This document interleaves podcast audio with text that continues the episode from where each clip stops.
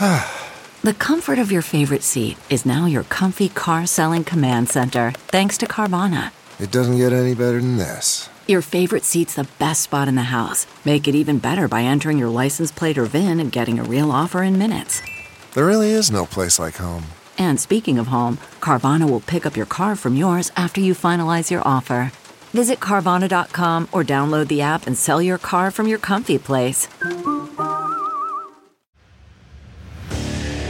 What makes a life a good one? Is it the adventure you have? Or the friends you find along the way? Maybe it's pursuing your passion while striving to protect, defend, and save what you believe in every single day. So, what makes a life a good one? In the Coast Guard, we think it's all of the above and more, but you'll have to find out for yourself. Visit GoCoastGuard.com to learn more. The following podcast is a Dear Media production. This episode is brought to you by Pique, where plants and science intersect. Unlock the power of functional plants and unleash our collective potential with supplements of unrivaled efficacy, purity, and convenience. You all know I freaking love tea, right? I mean, I talk about it ad infinitum on social media. I talk about it with my patients. You can't shut me up when it comes to tea. And my favorite tea, and has been for years, has been Pique tea. I drink it every day in between consulting patients online. I love all their different flavors, all the different types of tea. And I just love the people behind the company too. I mean, Simon Chang, who's actually been on the show, is such an awesome person.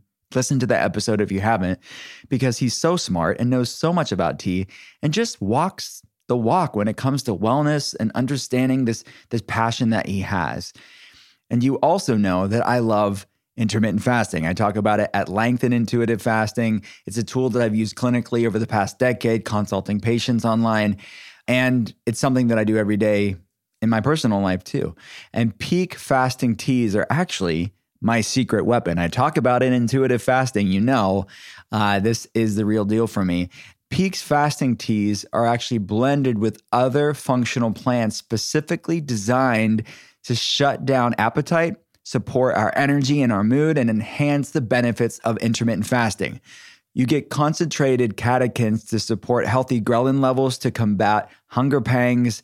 You get some healthy balanced levels of caffeine and L-theanine for sustained energy without the jitters, and polyphenols to support healthy skin, metabolism, mood, gut health, and more. We get asked, no joke, probably on a daily basis, what I recommend for skin health and what I do for my skin routine. Well, skin health is an inside job, and tea is one way to support healthy skin for sure. So go to piquetea.com/Will Cole and use code Will Cole at checkout to get 5% off site-wide plus free shipping when you purchase a bundle. You can even shop my own curated fasting bundle.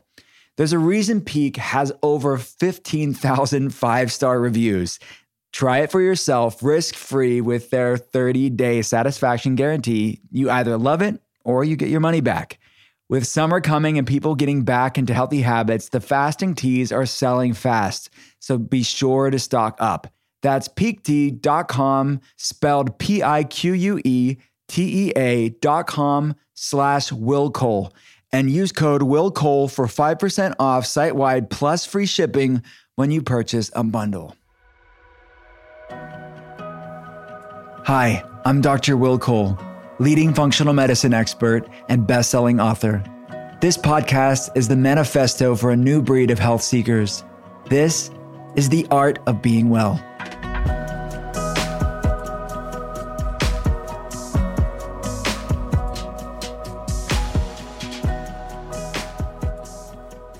What's up, everyone? It's Dr. Will Cole, and welcome to The Art of Being Well.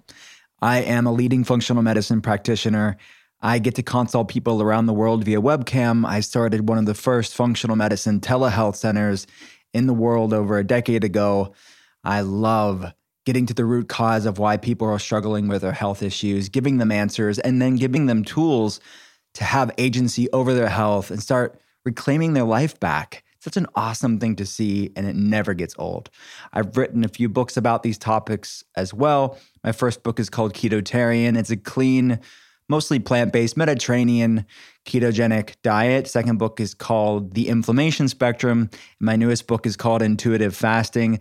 If you want to learn more about the books, about the telehealth center, check it all out at drwillcole.com. That's drwillcole.com. Let's get to today's wonderful guest. Her name is Dr. Jolene Brighten. She is a dear friend of mine, brilliant, brilliant clinician. She is also a prominent leader in women's medicine and the emerging science of post-birth control syndrome, studying the effects of hormonal birth control on female health. A fierce patient advocate and completely dedicated to uncovering the root cause of hormonal imbalances, Dr. Brighten empowers women worldwide to take control of their health and their hormones. She is an international speaker, clinical educator, medical advisor within the tech community, and considered a leading authority on women's health. Dr. Brighten is also part of the Mind Body Green Collective, which so am I, and a faculty member for the American Academy of Anti-Aging Medicine. Her work has been featured in the New York Post, Forbes Magazine, Cosmopolitan, Huffington Post, Bustle, The Guardian, and ABC News.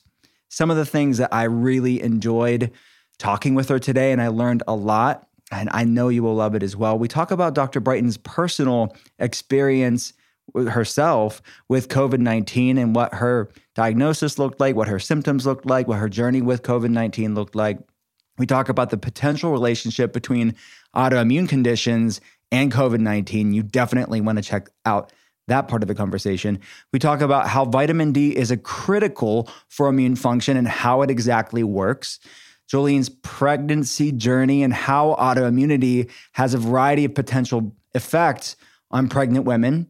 We talk about hormonal birth control and the potential for inflammation and its specific effects on the body. We talk about the importance of being educated and empowered about your birth control options. And we talk about Dr. Brighten's tip for the art of being well. Let's get right to it. Here's my conversation with Dr. Jolene Brighten. My friend, thank you so much for coming on the podcast. Thanks so much for having me here. As we were saying before we hit record, it's like we haven't seen each other in so long. Like it's true. I miss our desert hikes in Arizona. Me too. What happened, man? 2020 was just like a big pause button on everybody's lives, but now we're in 2021. Hopefully things start rolling in the right direction, but who knows? I mean, we don't know what's it going to be. But I talked about your amazing work in the introduction. Your book, let me just say this, your book is the resource for female health. And I don't say that flippantly. I mean, Beyond the Pill is just if patients want a resource to further reading, that's what I send them to. But I appreciate that. That means a lot. It's true. It is definitely true.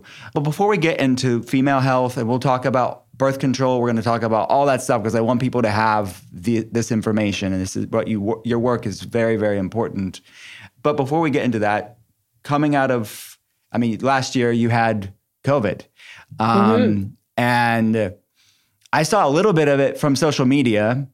But like we said, like no one's been seeing each other. And just tell me about that, what you went through. And then I find it super interesting, the craziness that came around it of just the blowback that you got from the health community, which I didn't even know, like, what the heck is going on? So fill me in on all that stuff.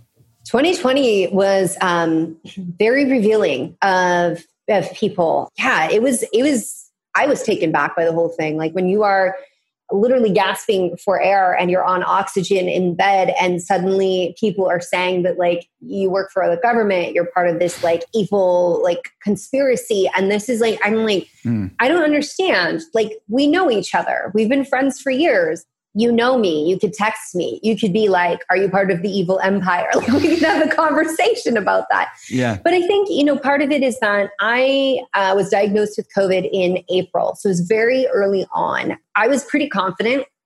I think like so many people in the functional space that, if you were healthy, then you wouldn't have any issues. And I knew I was healthy because I had just had all this lab work done in February.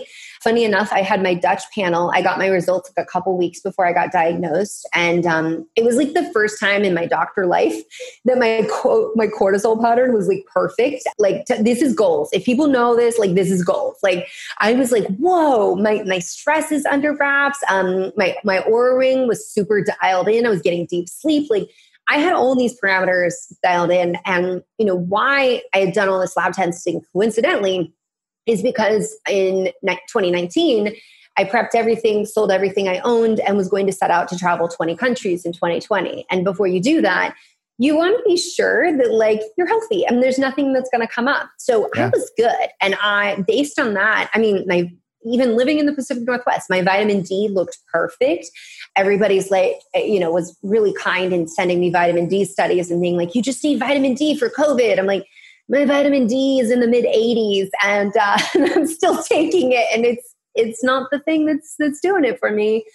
And the other thing that was odd is that I had not left the house for 3 weeks. So in Puerto Rico, where I'm at, they had a very, very strict quarantine before any other state went into lockdown. We straight up quarantined. And I'm not talking about, like shelter in place, or we were not allowed to leave our house unless it was a medical necessity or we needed food. And if you did leave your house for any other reason, people were going to jail for 6 months at a time and being fined $5,000. Like it was no joke. We actually stepped off of our property into the communal grass, and a police officer showed up and told us that we would be arrested if we did not stay. And I'm like, what is happening?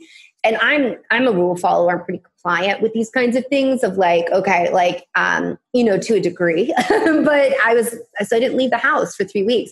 My husband went out, he got food. He made one trip. We stocked up everything.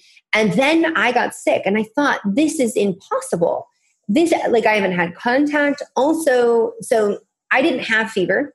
I didn't have a cough. This is important because I'll get to why I think a lot of us long haulers don't get a fever to begin with, based on the research that's come out in October. What really started with is that my lymph nodes in my left armpit, and they swelled up, and my breast hurt on the left side only, that I thought I had mastitis. And I was like, this is the wrong part of my cycle to have breast tenderness. Like, this isn't what this is. This is so odd. And then what came is this very mild shortness of breath where I was having trouble going up the stairs. Now I have 4 flights of stairs. I was like, well, maybe you're just not used to this. Maybe you're getting older. You know how we all rationalize these things. Right. And then came the day where I woke up and I tried to walk to the bathroom and I almost passed out because I couldn't breathe and I couldn't get enough oxygen. I called 2 friends who were ER doctors, both of which were like, you know, you have to go to the ER and you likely have COVID. And I was like, I'm healthy. I don't understand. I really got humbled through all of this because I did have to go to the emergency room. I was positive for COVID there. I denied a ventilator at that time, which is all that they had for me. I wasn't severe enough, but if they held me, I might have gotten there. And I was like, I'm not going on a ventilator because, and this is really important, people don't just willy-nilly deny medical treatment. My CT and chest x-ray were totally clear. So I'm like, if my lungs are totally clear, we need to do something else here. Yeah. We don't need to take over for that, but I cannot get oxygen in. So they sent me home. They wouldn't have sent me home if I wasn't a doctor, but we had the understanding that I would come back if my pulse ox hit certain parameters. If it was dropping below 90, I was immediately going back. And with that, and it did at times, but I was able to just be on oxygen, turn up my oxygen, get it back up. What is really interesting about being in the hospital in Puerto Rico is that when I went to take my supplements, so I brought like a huge bag of like supplements, snacks, shout out to like Paleo Valley's meat sticks. I was packing those because the hospital food is like, it's not the food you eat to heal. And I had like green powder mix and I was like, I'm going to be ready.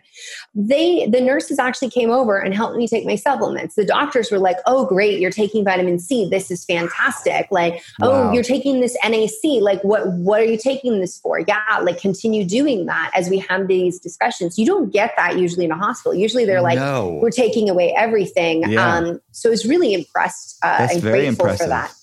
Yeah. And the doctors were like, listen, what you need to heal from this, like, we don't have anything for you. I did use HCQ. Spoiler, it didn't work.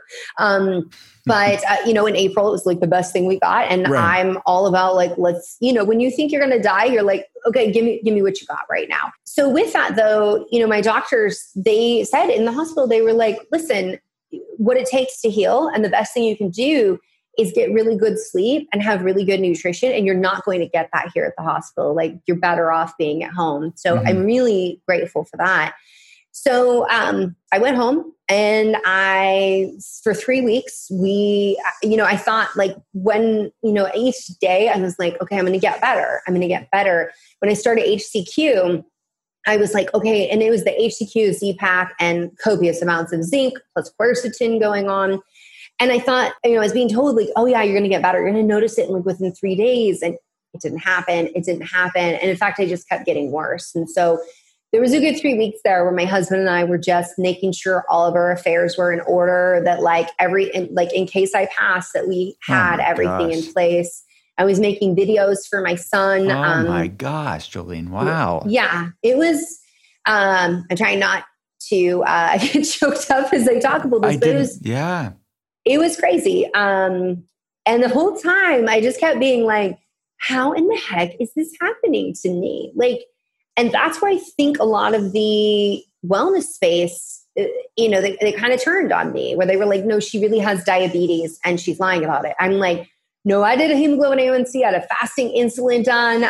I have done continuous glucose monitoring. Like, that's not it. When your hemoglobin A1C is like 4.6, I do not have diabetes. Like, that's not what's going on. Right. And that's back where, it really revealed the stigmatization that happens in medicine altogether, but also in the wellness community, that like the expectation that like, if you get sick, it's your fault, that it's somehow your fault. And that's a lot. People were looking for how it was my fault. Yeah. I had people saying to me, like, you're super stressed. It was because you were so stressed out. And I was like, yeah, that makes sense. And I'm like, wait a minute.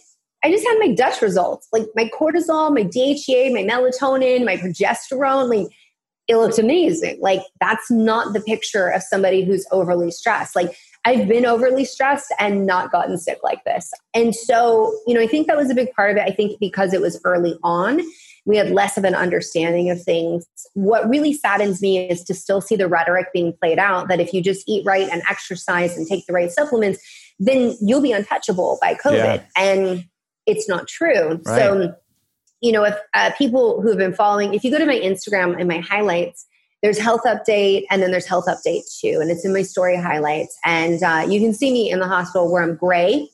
I'm literally gray. I look back at that. I'm like, God, I look so bad.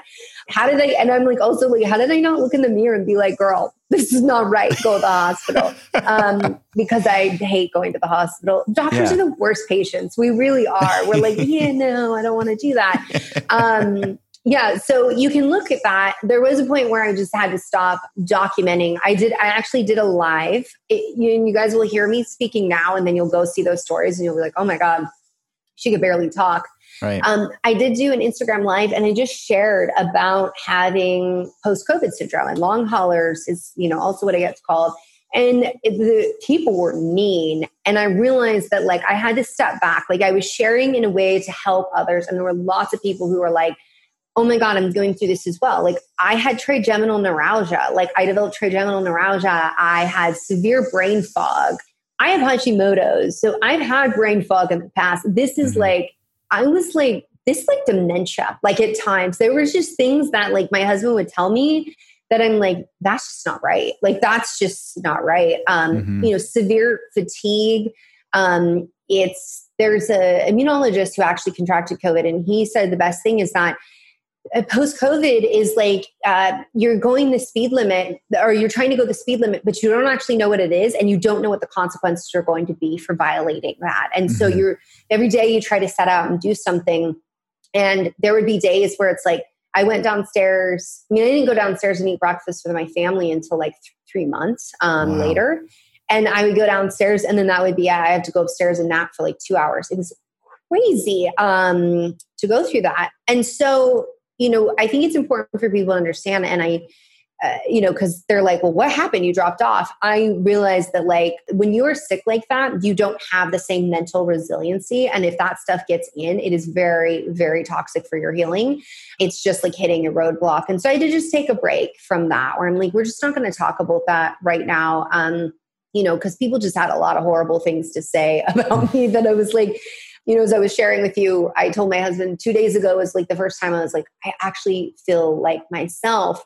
And part of that is that when the haters come, I'm just like, go deal with your stuff somewhere else. Like yeah. I recommend BetterHelp. It's online. You can have a counselor, but like, I'm not here for this. Today's program is brought to you by Athletic Greens, the most comprehensive daily nutritional beverage I have ever tried, for sure. With so many stressors in life, it's difficult to maintain effective nutritional habits and give our bodies the nutrients it needs to thrive. We have busy schedules. Maybe some of us aren't sleeping very well. No judgment. I know it happens to the best of us. And exercise and even the stress that brings about, even the good stress, like exercise, it's still stress. And our environment, or just simply not eating enough of the right foods, can leave us deficient in key nutrients. This is where Athletic Greens can help. It is a life-changing nutritional habit. Their daily all-in-one superfood powder is your nutritional essential. It is by far the easiest and most delicious nutritional habit that you can have and add to your daily routine today and empower towards better habits. They simplify the logistics of getting optimal nutrition on a daily basis by giving you one thing with all the best things. You all know what I'm doing during the day. I'm consulting people 11 plus hours a day, and I'm back to back as far as patients are concerned. And I have to be on my game. I have to be really holding space for people that are going through really serious health issues. I have to be alert. I have to be sharp. I have to be intellectually flexible and emotionally flexible sometime to really give them everything that they need during their visit with me. So just one tasty scoop of Athletic Greens. I love it so much because it contains 75 vitamins, minerals, and whole food sourced ingredients, including a multivitamin, multimineral, probiotic, a green superfood blend, and more that all work together synergistically to fill the nutritional gaps in our diet. It increases energy levels and focus and aids with digestion and supports a healthy immune system, all without the need to take multiple products or pills. They are offering my audience a free 1-year supply of vitamin D and 5 free travel packs with your first purchase if you visit my link today. Simply visit athleticgreens.com/Will Cole and join health experts like me, athletes, and health-conscious go-getters around the world who make a daily commitment to their health every day. Again, simply visit athleticgreens.com/Will Cole and get your free 1-year supply of vitamin D and 5 free travel packs today. Have you all heard about Juneshine yet? Juneshine Hard Kombucha is the most insanely delicious, better for you alcohol. It's made with real organic ingredients, and unlike other alcoholic beverages, they are transparent about every ingredient they put in their products. It's actually better for you alcohol. It has real functional ingredients, it's low in sugar, it's easy on the gut, it's gluten-free, and full of probiotics.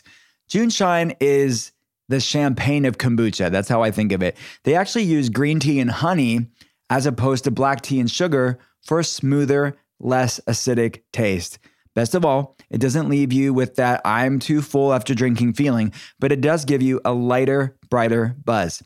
Juneshine is sustainably produced. They just committed to becoming 100% carbon neutral. That's awesome. They donate 1% of all sales to environmental nonprofits, and their brewery is powered by 100% renewable solar. That's awesome. And they plant trees for all those used to make their 6-pack boxes. Juneshine is now delivering nationwide to your doorstep. Yes, you can get alcohol delivered to your doorstep and hassle-free. I am loving their new chili mango flavor. You have to try that. Plus, they have variety packs, so many different flavors. You have to check this out. We've worked out an exclusive deal for the Art of Being Well podcast listeners. Receive 20% off plus free shipping site-wide. I recommend trying one of their best-selling variety packs. You can see which one's your favorite. It's a great way to try out all these delicious flavors that they have. So go to juneshine.com/Will Cole or use code WillCole at checkout to claim this deal. That's JUNESHINE.com/WillCole.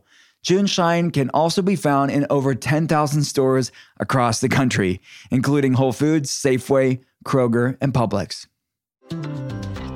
What's up, well-beings? I'm Kelly Noonan-Goris, and this is the Heal Podcast.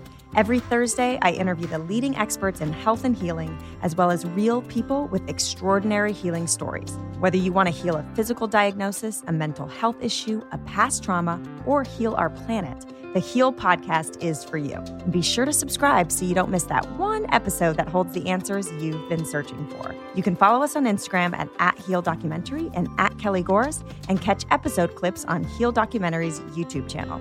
Don't forget to tune in every Thursday anywhere podcasts are found. So, what happened? Why did I get so sick? That's been like the biggest question. And what have you found? I mean, you mentioned, we've talked a little bit before we started recording, is this autoimmune connection with the long hauler. So let's talk about it. Yeah. So there was a study that came out in October. It was put on blast by like Medscape. So doctors who are part of Medscape, or even just, any of these, I belong to all these conventional databases. It's been going around there as well, that they found in this study, and it wasn't like a huge amount of people, but this is very telling, that 10% of these people who developed severe COVID, that was unexpected. They didn't have cardiovascular disease. They didn't have diabetes. They weren't obese. So there was basically me. Like, why do these people under 40 end up with such severe cases of COVID? Well, as it turns out, COVID is actually activating autoantibodies to their interferon. So your ability to mount a response is being impeded by your own immune system. So it's kind of a trip, right? You're like, your immune system needs to attack like the SARS-2 COVID virus, that instead what we see happening is that it starts attacking your interferon. So your chemical messengers that sound the alarm and get you to do things like have a fever are actually not responding. And so it's something that I wonder about myself. Like, we know viral load is why we think people get severe cases. But I wonder if prior to that 3 weeks of me being in quarantine, if I actually got exposed before then, and because my body wasn't able to handle it, this autoimmune activation, and maybe it was lower, but the virus allowed to replicate, if that's why things went the way they did. And really, I mean, for people listening, with auto antibodies, viruses, we know that viruses can trigger this. Really, any infection can trigger this. Right. But we see it with like EBV, and which is Epstein-Barr virus, and Hashimoto's. So this was really eye-opening to me, because what we know about the immune system is that once you lose tolerance to yourself, so once you get one autoimmune condition, you're susceptible to others. And I have Hashimoto's, and this is something that I've had my TPO antibodies in remission for years now. I think it's been probably about 6 years now. They've not come up positive. Through COVID, I was testing because I was like, maybe this is my thyroid. My thyroid looks so good. I was like, what's going on? There was that moment of high inflammation, high reverse T3 in the early phase, but that's what your body should do so that you rest and you heal from that. But otherwise, it was very remarkable that I didn't see any of those antibodies come up. But this is something now that some hospitals in other countries, we really need to, in my opinion, implement this in the US. When you come in with symptoms, they could actually test for antibodies against interferon, and they can predict if you'll have a severe case, and they can treat you differently. So this may be, in part, we know vitamin D is really crucial to the entire immune system. So if you don't get vitamin D, you're going to be susceptible to every infection that comes along.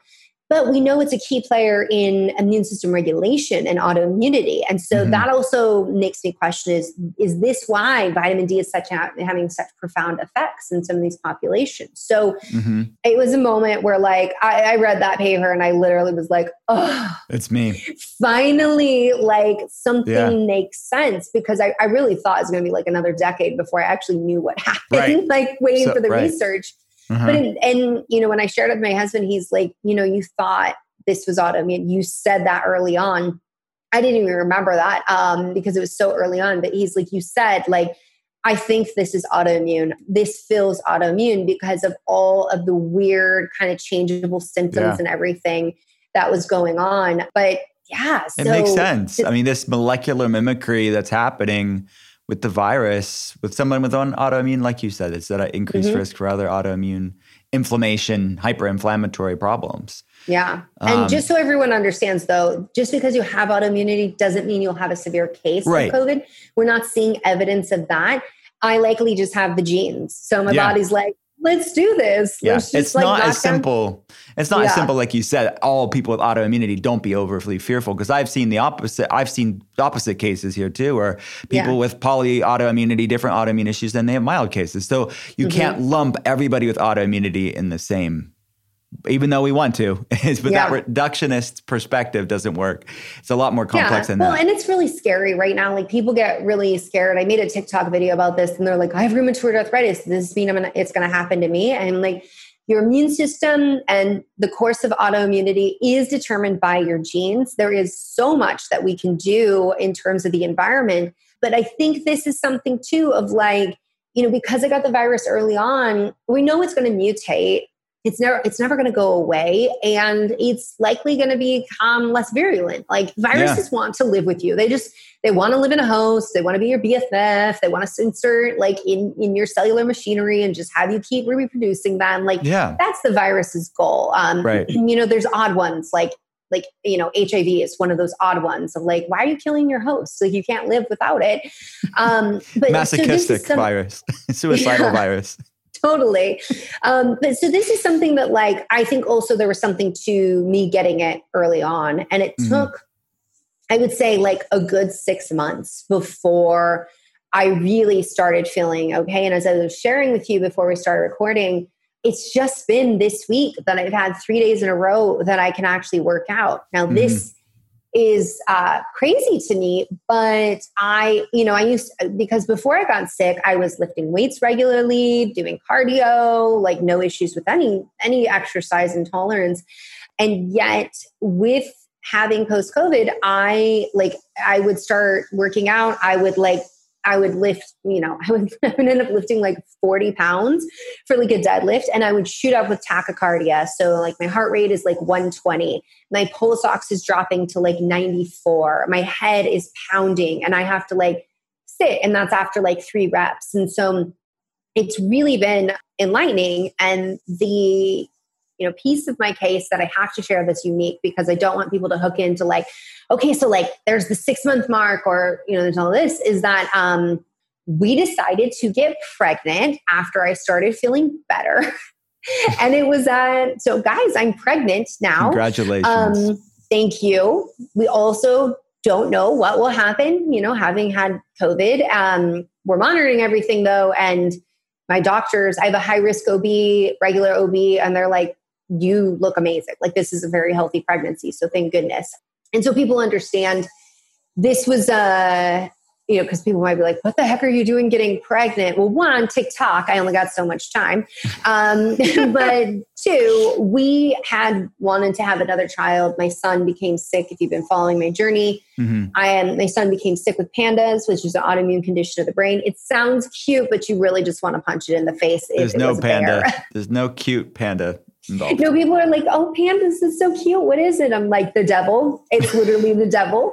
It's the worst. And you know, anyone just go to YouTube, look at a panda's child, and you'll understand that bringing a baby into that scenario is not the best call. No. Plus, we wanted to really focus on healing him. And it was when I was so sick. And as I was sharing with you, like being on your deathbed, literally, you're like, here's my regrets, here's the things. And it was, you know, having another child. And when I looked back at the, you know, protocol that I've been on for myself, like really one of the game changers for me with post-COVID was supporting my mitochondria.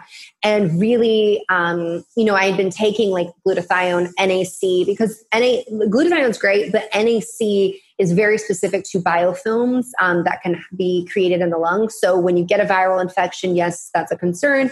But the secondary bacterial pneumonia, that's like also a very big concern. So it was taking that. I had CoQ10 on board. I upped my CoQ10 even more. My B vitamins, I was like, how much B vitamins can I take? I was taking like 30 grams of vitamin C orally or getting it in my vein. And when I looked at all of that, I was like, you've been on an amazing fertility protocol. And my husband has actually been on, this is a fertility protocol that we've been on. Turns out, you know, everything that supports mitochondria also supports fertility. And that's when we were like, well, maybe we should just try because like, you know, the clock's ticking. We don't even know if it's going to be possible. And then we got pregnant immediately, which as I was sharing with you, like statistically, it's about a 5% chance that I would have become pregnant. So I was like, we're going to probably have to try for a while.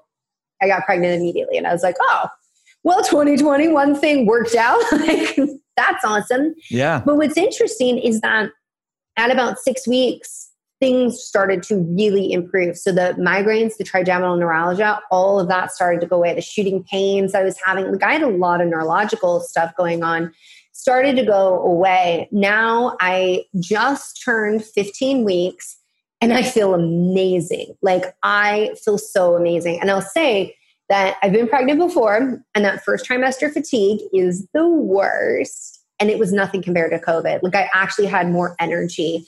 And so it's very interesting because one, maybe pregnancy is the solution for post-COVID syndrome in my situation, but I am now bathing in a ton of hormones that are actually neuroregenerative. Like they're going to protect your nervous system and help it regenerate. And baby's lending me some stem cells. So there might also be something to that as well. Yeah. But that's just been, I'm just sharing this with anyone just because it's such a fascinating journey to it's be very on. Fascinating. And we see that too clinically. Obviously, you and I have seen the shifts when people get pregnant, the impact that has on someone's autoimmune or inflammatory problem. It's this protective shift of the immune system because of the hormones. It's fascinating. Right. Really Which is why I'm not going to be testing for people are, that I've shared this study with. They're like, oh, so you're going to go get tested for those antibodies? And I'm like, it's very unlikely that I will find them. Mm-hmm. And like, I still want to try to locate a lab and just see, but it's, I'm like, it's like so many autoimmune conditions go into remission when you are pregnant. And so people understand Th1 is the aspect of the immune system that really fights viruses and bacteria, but it also can be a primary driver of autoimmunity. And when you get pregnant, it is not that you are have no immune system or your immune system's dampened. It's that you shift into a Th2 dominance. And this is not your body being stupid or sabotaging you. It's because if you were still in that Th1 state, you have a potential of your immune system detecting baby as the foreign entity it is. It's not you. So your immune system's job is to seek and destroy anything that's not you. Mm-hmm. So your body, to help you maintain this pregnancy, shifts you into this Th2. Mm-hmm. There are some autoimmune conditions we'll see, you know, Graves is one that comes up more during pregnancy, but otherwise a vast majority of them go into remission. And if they don't, that can actually be predictive of postpartum issues, because once postpartum hits, your immune system's like, okay, I got you. We're going to bring Th1 back. Your hormones drop, they're not protecting you. And then the worst thing you can do for autoimmunity or health in general is not sleep, be highly stressed, have irregular meals, pretty much everything that happens in postpartum. So right, exactly. It's, you know, it's a situation that I think is important for women to understand those nuances and to also understand that if you are planning on conceiving or you are pregnant with autoimmunity, it doesn't mean that you will not have a healthy pregnancy. You absolutely can, but you need professionals monitoring you. And I actually recommend, you know, having an OB or midwife, fantastic. Having a high risk. I don't really care what age you are. We should get a high risk OB just to be surveying baby, because some of these autoantibodies do cross the placenta, like TPO antibodies, and that can affect baby's thyroid. That should be checked in the third trimester in most cases. And then you really got to be working with a functional provider as well, because there are great birth providers and they're looking at the mama baby unit, but they're very hyper-focused on baby. And you need someone who's going to be very hyper-focused on you, who also understands the nutrition component and understands the lifestyle component, because these very specialized providers, they're awesome at what they do, but they can't do it all. So you really need a team in these situations. So you guys, you better believe I have a team. As you all know, I am consulting people all day long at my functional medicine telehealth center. And I've done that for the past 11 years, over 11 years at this point. So I'm staring at a screen all day long. And when I'm not consulting patients, I'm writing articles, I'm reading research, I'm doing case reviews. I mean, like so many of us, a lot of my life is on my computer or on my phone. And it could do a number on my eyes. It can cause my eyes to be more dry, sore, and just get that digital eye strain, watery eyes, fatigue, even headaches sometimes. It's not good to be always staring at a screen. One of the ways that I protect my eyes during my day is BluBlox. I love these glasses, specifically when I'm consulting patients. And if you're my patient, you'll know this, that I'm putting the glasses on when I start my consults. I'll put on my favorite aviator blue light computer glasses from BluBlox, because they really help my eyes. And if I don't wear them, or if I forget a pair at home, I really notice it when I'm done consulting patients. They make a major difference on my eye health. My eyes aren't sore anymore. They aren't strained. They're not watering. I don't feel fatigued. I don't get headaches at all from looking at screens all day long. So BluBlox are actually made in optics laboratories in Australia, not mass-produced in factories in Asia. They are super stylish frames that have been featured in QC and Vogue. And they're science-backed technology tested to ensure they work, unlike other blue light glasses companies. Glasses come in non-prescription, prescription, and reading options. Glasses for every need: blue light for helping with digital eye strain, summer glow for helping with low mood and migraines, and Sleep Plus for improving your sleep. BluBlox also has other amazing products such as low blue light bulbs, red light therapy devices, and 100% blackout sleep masks, all backed by science. BluBlox ships worldwide in rapid time. I got mine very quickly, I might add. And they have easy returns and exchange policies. Go to blublox.com/Will Cole and use coupon code Will Cole to save 15%. That's blublox.com, BLUBLOX.com/Will Cole, and use coupon code Will Cole to save 15%. You will not regret it. Check it out. You're on the rebound. You're beautifully pregnant. You are, let's confirm this, you're not part of the Illuminati or MK Ultra. I'm not part of the Illuminati. Okay. So we're good. We are. I'm just laughing though, because like, it's a trip. There's like this like cabal thing going around where like, I mean, these people were like, love and light. And by the way, you're the evil cabal. And I'm like, what? Like, I'm sick. Thank you very much. I had to go Google it. And I was like, what is all of this about? Like, I'm sick and you're like coming in to tell me that I'm basically part of this like evil conspiracy to like take over the world. And I'm just like, oh, I don't know that I have energy for world takeover. I just don't know. I'm just trying to live. Thanks very much. Yeah. Oh my goodness. So I want to spend the next part of the show talking about birth control. It's a major part of your work and it's really important. So let's talk about how many women are on birth control. Why are they on birth control? Because you and I both probably know what people think, a lot of people. Mm-hmm. So let's talk about that. Shed some light on that topic. Yeah, well, you know, it's about 11 million women is the estimate in the United States, about 100 million women worldwide. And of course, through 2020, I'm like going to be interested to see those stats, because we've seen people not be able to get access to things, but then we've also seen other people who are like, I'm just staying home and this is all I'm doing. I need birth control. So it'll be interesting to see those stats.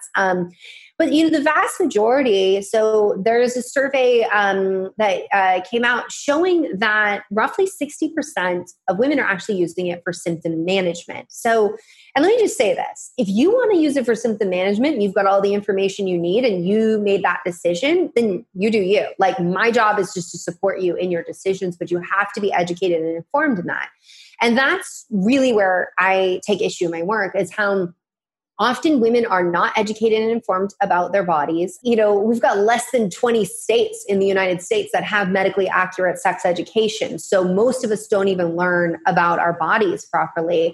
There's only about 9 that make sure that it's inclusive and culturally appropriate and appropriate for who it's being taught to, which means that depending on your, how you get separated in those classes, is it male, is it female, like that we're going to teach about, like you don't get all the information. So we're really undereducated about our bodies. And it's what I do so much work around is that I really believe that you have a right to know how the body works that you live in, and you deserve all that information. But in addition, you deserve to have all the information you need to make the best decision for your body. And so what happens so often is that women go to their provider and they've got period problems or anything that's chalked up to a female hormone problem. So you've got migraines, you've got PMS, you've got breast tenderness, you've got irregular periods, you've got painful periods. Your doctor is just going to reach for the pill most of the time. And that's a huge disservice because what that is that one, we're not actually asking why she has those symptoms. It could be PCOS. It could be hypothyroidism because PS, like hormonal birth control will not treat hypothyroidism. It can make things worse. It can be endometriosis. It can be a myriad of issues. And so often women are past the pill. And it really goes through this algorithm that I hear so often where the doctor says, well, okay, you're having all these problems. Do you want to have a baby? No? Okay, we're just going to put you on the pill and then we'll deal with it if you do want to have a baby. And then women find themselves decades later wanting to have a baby and then figuring out only then that they've had a condition that leads to infertility that's been unchecked. And, they find themselves with, side effects that are sometimes attributed to the pill. Like weight gain is one. Yes, some women do gain weight on the pill. Some women do gain weight with Depo. Like we see this. It's not across the board, but it's also that some women get put on these things because they have irregular cycles. And why they're really gaining weight is because they have polycystic ovarian syndrome. And no one's talking to them about the cardiometabolic issues that are taking place. So it's very, it's a very interesting time too, as we were just talking about COVID, knowing that hormonal birth control is inflammatory, there have been some researchers who have questioned with seeing the increased coagulation that can happen with having COVID. So people ending up with clots, but also seeing the inflammatory component. There have been some researchers questioning, is it, and it's the pill specifically that they've been talking about, is it the best thing for a COVID patient to be on the pill? And should we actually be monitoring things maybe ahead of time or recommending that if you contract COVID that you come off of it? We see a big pushback from, the gynecological community because, the story goes that like, if she's ever off the pill, she's going to just get her pregnant immediately. And, it's too dangerous. And that's a lot of where the fear-based education comes from and the lack of education because there's this belief that if women actually knew about the side effects of birth control, if they actually knew the full story, then they would never elect to take it. To me, if you know that this is an elective drug and you are withholding information, that's coercion. You are like trying to get a patient to elect into a medical intervention that may not be in their best interest. And I just don't feel that that is anyone's place to do. I completely agree. So what you're advocating, you're not anti-pill, you're anti-informed consent and informed information. Pro-informed consent. Yeah. I'm anti-skipping it and putting the cart before the horse. But no, I still prescribe hormonal birth control. There's certainly a time and a place. There was a minute there. There was a few years where like nobody was coming to me. Everyone's like, no, I want off it. I want off of it. And I wasn't prescribing it anymore. But there are still times where I prescribe it. I support patients like who are going through IVF and their doctor wants to use it. There are conditions, for example, like endometriosis, where we've got to shut down a period while we work on all of those root cause issues because she can't even leave the house. She's vomiting and writhing in pain, and it's taking over like a week out of every single month for her. Like we can use these things together. It's not an either or, but we have to be very forthcoming. And if I'm ever using a pharmaceutical for symptom management, I'm very honest about that. This is symptom management. This will not treat what is going on. This is not getting at the root of what's happening. With women who, I have patients who are like wanting to get married, we're working on healing cystic acne, and they're like, can I just like have some spironolactone and birth control because I just want to have beautiful wedding photos to remember for the rest of my life? Like, that's her choice. We go over like everything that's going, like, you know, that could happen, the side effects to look out for. We do screening panels, and then I will write that prescription. So yeah, it's a funny thing though. So often people are like, because there are people who are anti-birth control, they really don't understand it, or it's against their belief system. And that's fine. If it's against your belief system, I respect that, but we can't enforce that on other people. Yeah. But I see that so quickly on social media where if I bring up anything, people are like, oh, she's the anti-birth control doctor. And I was like, huh? Yeah. You know, see my script history. Yeah. You're just actually bringing context and full information. So let's talk about it. What are some of the things that birth control can cause that people aren't really, they're not told very often? Well, you know, one of the big things that is pretty universal with the pill is that we can see nutrient depletions come up. And that is something we've known about since the 1970s. I'll often hear people say, well, just eat, like, just, you know, get your nutrients to your diet. And like, that's a really nice idea. People will say, oh, a standard diet should take care of it. I'm like, a standard American diet is devoid of nutrients. Like it's nutrient devoid to begin with. So now we're on a medication that depletes these nutrients like folate, B2, B6. We see issues with magnesium, zinc, selenium, vitamin A, vitamin C, CoQ10, like, as we know, some of these nutrients aren't super easy to get dietarily. I mean, you take a vegan who is now on the pill and I'm like, we've got to supplement for sure. But most, you know, knowing that, if you know that, then we need to bring on a prenatal or multivitamin. And yes, you can be on a prenatal even if you don't want to get pregnant. I always get that question, or will my prenatal make me get pregnant? I mean, getting healthy, with the consequence of getting healthy and having unprotected sex, You might get pregnant, right? Yeah.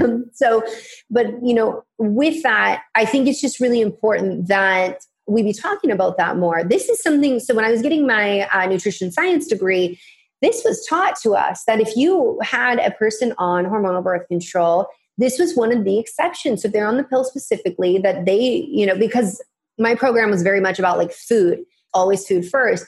And, you know, not multivitamins, not going that route. But in this instance, this is the exception. They absolutely should be on a multivitamin or prenatal because if they fall pregnant and they don't have that folate, by the time you know you're pregnant, your body already needed that folate. Your baby already needed that folate. And, you know, our food, people will argue, well, our food supply, well, it has folic acid in it because that's cheap. And like, listen, you got to put it in the food supply. Like you got to make it cheap. It's got to be economical. And yet there's all these MTHFR patients walking around that can't use it, that actually can be made worse from it. So you really can't rely on food in that instance. And another big thing that women have been complaining about since the introduction of hormonal birth control is the mood symptoms. So at this point, we have no study to say that birth control definitively causes depression or anxiety. I mean, if you take it and you're like, this caused it, I'm not going to call you a liar. I'm just going to tell you that the research, we can't make causation statements, but there's absolutely correlations. And as I talk about in Beyond the Pill, there have been studies showing, so there's a large Danish study. I will say the Danish studies, like they take women's stories a lot more seriously, and they've got great data to pull from. But we really see this like in the Netherlands, where they are more skeptical and they are not treating this like candy that they're just giving out. And we saw it was, you know, over 1 million women, and there absolutely is a correlation with starting hormonal birth control and ending up prescribed a mood altering medication because now you have depression.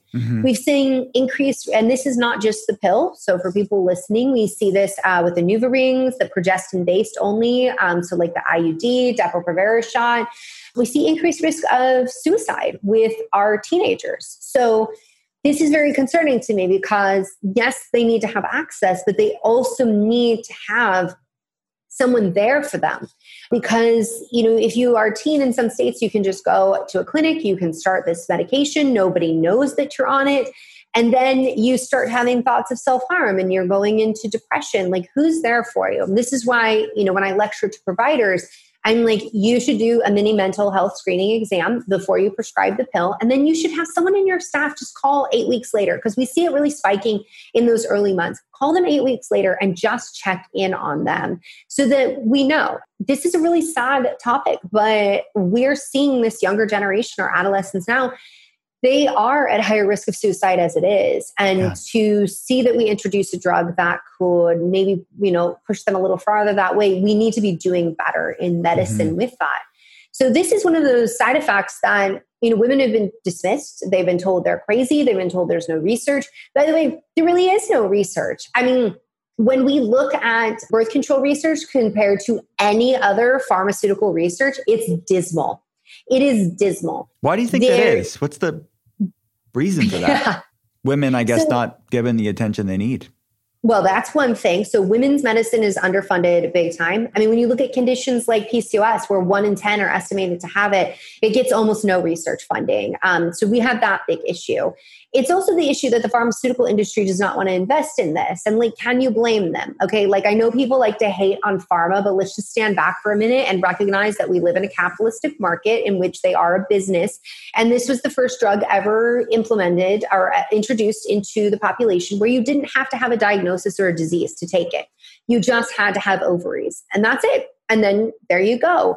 And so there's that piece. There's also the piece that researchers kind of don't want to touch it because they don't want to be stigmatized and they don't want it to be a situation where they get blocked from future funding because that definitely happens. So it's very problematic in that way that we just, you know, we'll see people say like, well, there's absence of evidence, but you know, absence of evidence doesn't mean absence of harm. Like, and you know, I see so often, you know, I'll see this on social media. I hear this from my patients where their doctors are like, you know, they're telling their doctor, this is happening for me. And their doctor says, well, there's no study to support that. So what you're saying can't be real. And I'm like, but how do we know what questions to ask? We know what questions to ask because we listen to our patients. And this person is asking you for help. You know, there's, if people are interested in this, coincidentally, I didn't know Dr. Sarah Hill. We both wrote our books independently and Beyond the Pill came out. And then she had her book,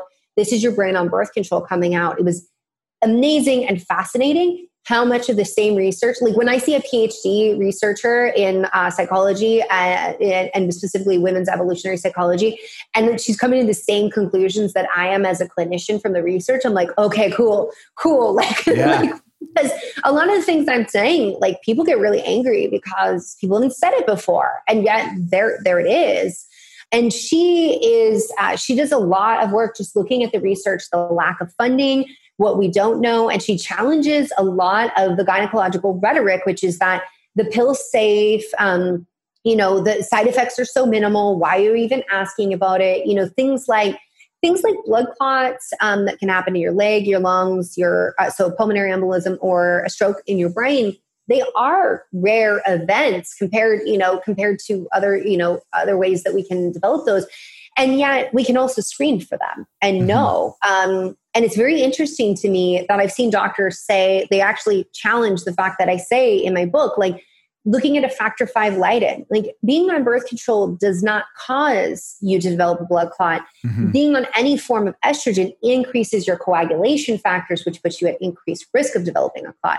So if you have antiphospholipid antibodies, we need to be cautious about using estrogen, whether it's bioidentical or whether it's synthetic. If you have factor 5 Leiden, I mean, you've got a mutation there. We've got a 35-fold increased risk of you developing a clot if I'm using oral contraceptive pill with you. Like, I don't take that lightly, but I'll see doctors saying, we're not going to do that as screening because it's so rare, and we'll test if it ends up being an issue. I'm like, so you're going to test once a stroke has happened? Like, this is the thing too, is that I get these heartbreaking stories from parents who've lost their children because their child starts the pill, they go to they have like flank pain and go to the ER. This happened in Canada a couple years ago. And the girl went twice for this pain she was having in her back, and she went home and she died because they sent her home and said she was fine. It was a clot in her lungs. My gosh. And, you know, girls going in, women are dismissed in the ER at very high rates, and, you know, going in with a headache and being dismissed and going home to die from a clot in your brain. Like, these are rare events, but that doesn't mean we don't talk about them. And informed consent, and a true informed consent for everybody listening to understand, you have to be given all of the information in a way that you understand. You have to be told the alternatives to that. And you must have all of your questions answered in a way that you understand. Informed consents are not happening when it comes to birth control because it's often like, just take the pill.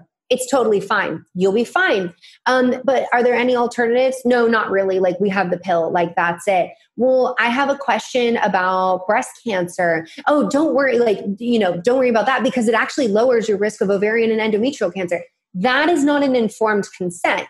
An informed consent is saying breast cancer risk, there is a mild increased risk. If you have a family history of it, depending on environmental factors, there's things that we could track. And let me educate you about doing home breast exams if you're truly concerned about this. And it's also important to know that you do have, let's say you have a family history of ovarian cancer, that birth control actually lowers the risk of ovarian cancer. So, you know, for you individually, we have to talk about like what the trade-off is. Like, that's an informed consent. Not just brushing off the patient's concerns. I mean, when patients say, well, I'm concerned about weight gain, that's one that usually gets dismissed. There are women who do absolutely experience weight gain. Is it like on average what we see? We usually see a few pounds. We can't say, oh, that's definitely birth control because the average person gains a few pounds a year. Like, that happens. So, you know, those are some of the big side effects. And, you know, I could go on so much more. And wrote a whole book on it. I mean, for people that want to know about this, Dr. Brighten goes through all of what to do if you're on the pill or have been on the pill. Like, that is the resources Beyond the Pill book. My friend, if I could have you back, if you're up for it, I'd love to talk about pregnancy. I'd love to talk about your pregnancy plans. Are you up for it? Will you? Yeah, can we talk about it? All right, cool. But so before we go, what else are we going to do? We're all sending home. We'll do a part two with Dr. Brighten about pregnancy and birth experience and all that stuff, because I want to cover that in detail with her. But before we go, the show is called The Art of Being Well. You live this in your life and you teach this to your patients. But it's not something that everybody knows, as this duality of the science and the art of what we do. What do you wish you knew like 15, 20 years ago about the art of being well that you know now? Oh, I would say I actually was just talking to my son. So this is very timely about this morning. And I was telling him there is an art of embracing JOMO. I was actually telling him that the Jedis actually master this. He's really into Star Wars. Like, the Jedis actually master this, and it's how they've become so powerful. And that is the joy of missing out. And I was telling him, so everybody understands, like, I was getting a nutrition degree 20 years ago. So, like, I've been eating right, I've been exercising, I've been doing all of these things that you probably would have expected me to say. One big thing that I wish is to really embrace the joy of missing out. This, I think, has been driven home even more from COVID, and really prioritizing what is most important to you. And to do that, you have to have strong boundaries and being unapologetic about having those boundaries. This is especially important, I think, for women. Maybe I'm just talking about myself, but based on my patients, I'm sure I'm not.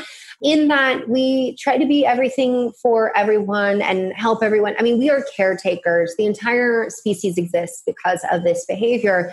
And yet it's so much of what I see contributes to chronic illness is this like, go, go, go, always trying to be there, trying to do everything. I'm being worried about other people's opinions. If you ever want to get training in boundaries and really letting go other people's opinions, I recommend having a public social media account because that will train you really quick. But that is one of the biggest things. I think it truly is an art to really practice that joy of missing out, to have those boundaries and to do that self-check-in of like, is this in my highest good? Like, is this in my best interest to pursue this? And if not, then why? Why am I doing this? Well said. Well said. My friend, we'll have you back. Thank you for being my friend all these years and being a wealth of information for the world. Yeah. Thank you for having me. Dr. Brighten, she is a powerhouse of information and someone I really respect within our industry. If you want to learn more about Dr. Jolene Brighten, check her out at drbrighten.com. That's drbrighten.com, and be sure to check out her book, Beyond the Pill. At the end of every episode, I'll be answering a question from one of you guys. Nothing is off limits. Ask me anything. And you can send your questions over to me on Instagram or Facebook. As a functional medicine practitioner, it's been fun seeing the questions that have already come in on different food philosophies, wellness trends, and ways to approach overall mental, emotional, and physical health and well-being. Thanks for those, and I'm looking forward to seeing what else is on your mind. Now it's time for another Ask Me Anything. Today's question is from Drew. Drew asks, "Hi, Dr. Cole. I recently read an article about cross-reactive food sensitivities, but I'm still unsure on what this means exactly. Can you explain?" I can definitely explain, Drew. Great question. So underlying GI issues, underlying gut problems are one of the top things that I see clinically when we consult people around the world at our functional medicine telehealth center. So people that have gut components or gut-centric components to their chronic issues. I mean, this is where 75% of the immune system is. This is where a lot of our hormones are converted. This is where 95% of our serotonin, our happy neurotransmitter, is made and stored. It's known as the second brain. So a lot of brain health issues, hormonal problems, immune issues, autoimmune issues, obviously, which are immune-mediated, and then inflammatory problems. Inflammation is a product of the immune system. You want to look at the gut as being at least a component, a piece of the puzzle to all of these health issues and more. Even, I didn't mention this, but skin issues with what's called the gut-skin axis. So people that have skin reactions, oftentimes it's an outer reflection of what's going on in the gut. Anyways, just for backstory context to your question, Drew, all of those issues that I just mentioned are different things that I want to consider when it comes to issues like cross-reactivity and food sensitivities. This is, I don't want to go into a deep rabbit hole when it comes to this, because there is a difference between food sensitivities, food allergies, and food intolerances. And oftentimes those terms are conflated. Some are immune-mediated, like sensitivities and allergies, and then some are non-immune-mediated, like intolerances, which is typically enzyme deficiency, like a lactose intolerance. But that's for a different Ask Me Anything. I'll stick to your question. So what the heck is cross-reactive food sensitivities? So this is typically done through a blood test. We drop ship labs to wherever you're at, and then we coordinate with the local lab in your city or town or wherever you live, and then we get the data sent to the functional medicine telehealth center. So cross-reactive food sensitivities are when foods mimic gluten specifically. That's typically the research that's looked at. That's what's talked about within the autoimmune community. And people with autoimmunity are typically the ones that we may run this lab. Not everybody with autoimmunity needs this lab, but this is something to consider. This is a lab to consider for people who've cleaned up their diet, they eat clean, but they're still struggling with health issues.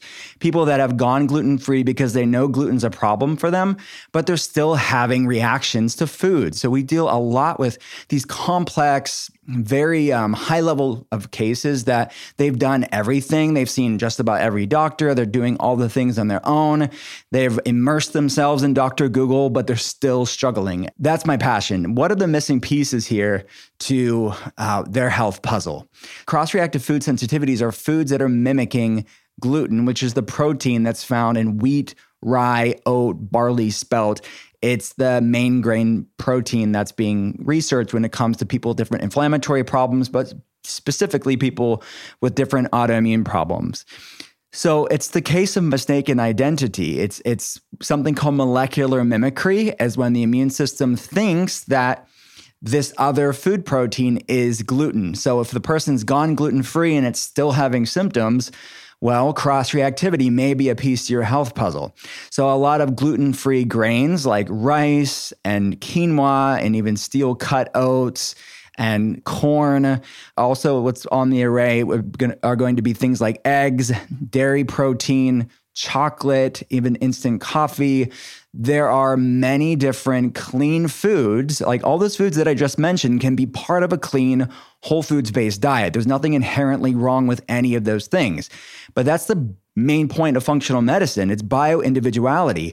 And what works for one person may not be appropriate for you at this point in your journey. And as your journey evolves, as your health evolves and improves, not all of these things are going to be static and an indictment for the rest of your life or an issue for the rest of your life, but it is something that may be a part of your journey right now. So if you've gone gluten-free, if you cleaned up your diet, but you're still having food reactions, if you run these labs and we look at these labs and let's just say that egg is positive on this test, or rice or dairy is positive, or corn is positive, or even potato can be positive for these. What does this mean? It means your immune system thinks that those food proteins are gluten. So if rice was positive, it would be a gluten sensitivity to rice. Or if egg was positive, it's a gluten sensitivity to egg. Or if potato was positive, it's a gluten sensitivity to potato. So it is it's not a potato reactivity or an egg reactivity or a rice reactivity or a corn reactivity or some sort of gluten-free grain reactivity or sensitivity. It is a gluten sensitivity to that whole food, that healthy food, that gluten-free grain, that's whatever we're talking about. There's a number of foods on that array. So it's typically a blood test that we run and then we'll go over the results. So that's what cross-reactivity is. I know it's confusing. I know the words like sensitivity and reactivity and intolerance and sensitivity are all conflated. But what we're talking about specifically there are immune-mediated issues. We're measuring antibodies to these foods, and they are generally referred to as reactivities, but a little bit more specifically as a sensitivity. But reactivity is more all-encompassing for different aspects of the immune system, but they're all immune-mediated responses. Significance of that, this can raise inflammation levels up. This can contribute to your symptoms. This can keep flares perpetuated.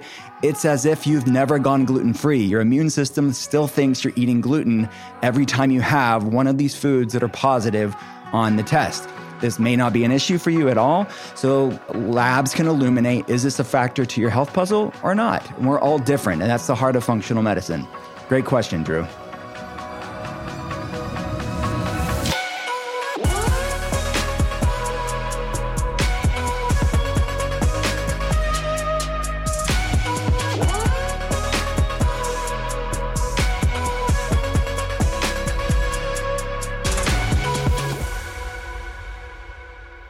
That's it for today. Thanks again for hanging out with me. I would love to know what you think about the art of being well. If you have a chance, please rate and review the podcast here. And if you like what you're hearing, hit subscribe and pass it along to a friend. To see more, head to drwillcole.com/podcast. I'll be back again next Thursday, and I hope you will too. Talk soon.